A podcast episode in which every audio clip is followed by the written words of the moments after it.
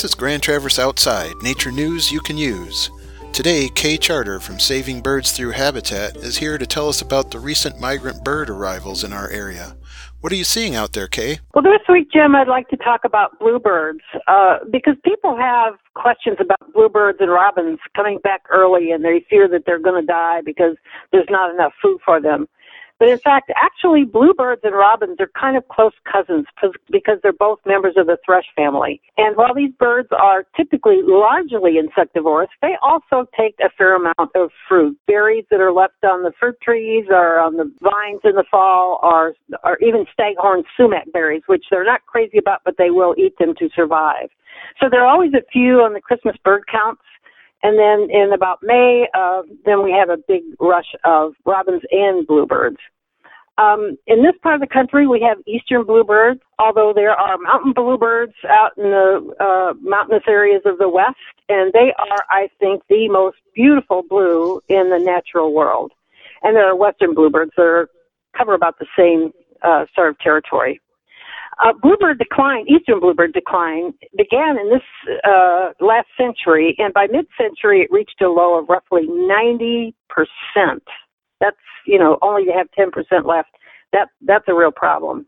The loss was largely due to nest site competition with starlings and house sparrows, and that continues today. Starlings and house sparrows are invasive birds. They are from Europe, and they are cavity nesters and they will go into a cavity that has a bird nesting in it, and they will kill the bird along with the nestlings if they are there for nest site competition so that they can use that site. Also, probably the loss of native or natural nesting sites in dead snags. Uh, we lost a lot of that because we humans don't really like to see dead trees. We think we want our trees with leaves and needles on them um, I think hope we're getting past that so that we can leave a lot of snags up for these birds and woodpeckers and other birds that nest in uh, in cavities.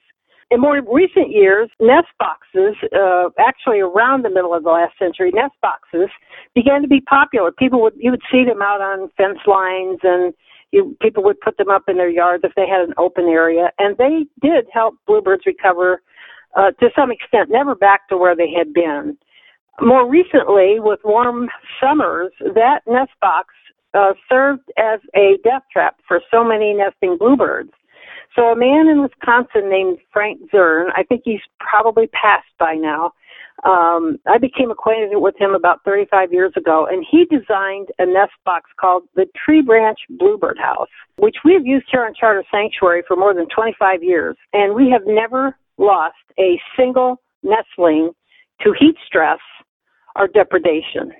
Um, starlings can access a box, but we don't have as many of them, and the house sparrows, uh, we don't have very much anyway. We've had three to four nesting pairs around here for the last 26 years, and so that's a pretty remarkable statistic that we have never lost a bluebird to uh, either nest site competition or heat stress. And the older style boxes now do cause loss due to heat stress because uh, Mr. Zuern conducted a scientific study on these two styles of boxes, and in the upright box, in both the upright box and his tree branch style, he put calibrated thermocouples, so he knew exactly what the temperatures were in each.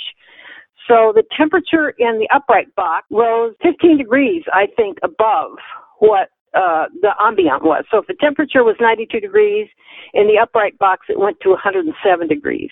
Well, at 106 degrees, the eggs become unviable. They what they call addle, so they won't hatch. Or if there's nestlings, they will die of heat stress. In his box, the temperature only rose two degrees above ambient, so therefore no birds are lost due to heat stress. So that's probably why we've had such great success here. Um, I'd like for people also to know that although bluebirds typically feed their young caterpillars when they can find them, they will also feed other things like grasshoppers and they will feed spiders. Most birds will eat spiders and many of them will feed them to their young. So if people are armed with that information, maybe they can um, try to find ways that they can help the bluebirds too. What's the best place to put one of these boxes to make it easiest for the bluebirds to use?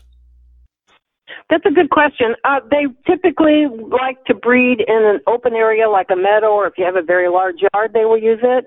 Um, you wouldn't want to put a nest box in a yard where you're using any kind of chemicals for your lawn to keep the insect population down.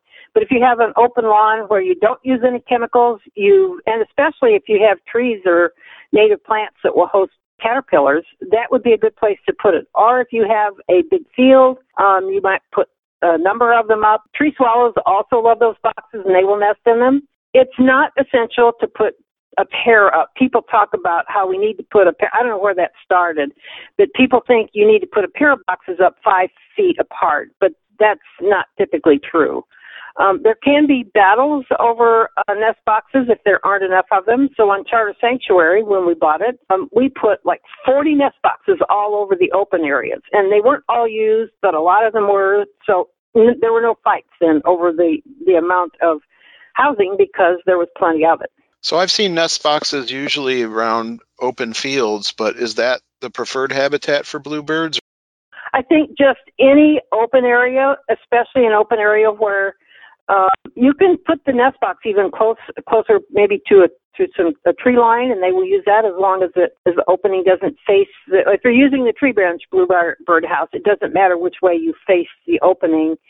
And uh, if you face the opening into the field or meadow, they will use it there, and that might be a good place because there's probably going to be more insect reproduction there. Um, but they don't, they're not fussy about whether it's a meadow or a large yard or just a large open area that's just a fallow field. I don't think they're very fussy about that part of it. Kay, you sent us the plans for the tree branch birdhouse, and we will put those on the Grand Traverse Outside website. But I'm wondering what else people need to know about using this besides just the design. If you're going to put the tree branch bluebird house up, don't put it up with the old style boxes still in the field or the meadow or wherever you're post- putting this new box because bluebirds have imprinted on the old style. It looks like a home to them, and the new box doesn't. But if you remove those old style boxes and put them in the woods for chickadees or nuthatches, you can still use them. You don't have to throw them out. They have no other choice. But these long branch boxes, they will use them. So you would, you would certainly want to do that. You wouldn't want to keep them both because then they will they will have, now the tree swallows will go to the new ones. They love those new ones. But the but the bluebirds just they're imprinted on that old box because they've been using it for you know 40, 50, 60 years, and that's it's in their genetic makeup now to use that style. So, Kay, you mentioned birds coming back to your reserve multiple times. I'm just wondering, like, how long do bluebirds typically live? Typically, songbirds will come back the year after they were born or hatched, and they will be ready to, they will be sexually mature by then, so they can breed by then. And I think most songbirds will live somewhere between five and ten years, depending on, that's of course in nature, depending on the circumstances. So I think somewhere in there is about how long they live. I would say bluebirds maybe six, seven years, eight maybe, um, because they do come back here and they will go back to their natal grounds where they were hatched to, to nest. Okay, thanks for giving us this report on bluebirds. Really appreciate the information, and we'll look forward to talking to you next week. Okay, thank you so much. Grand Traverse Outside is a production of Traverse Area Community Media, a publicly funded organization that provides access to media for everyone. There is information about this episode and more at tacm.tv slash outside. Music for this episode was provided by Blue Dot Sessions. I'm Jim Maratsky. See you next time on Grand Traverse Outside.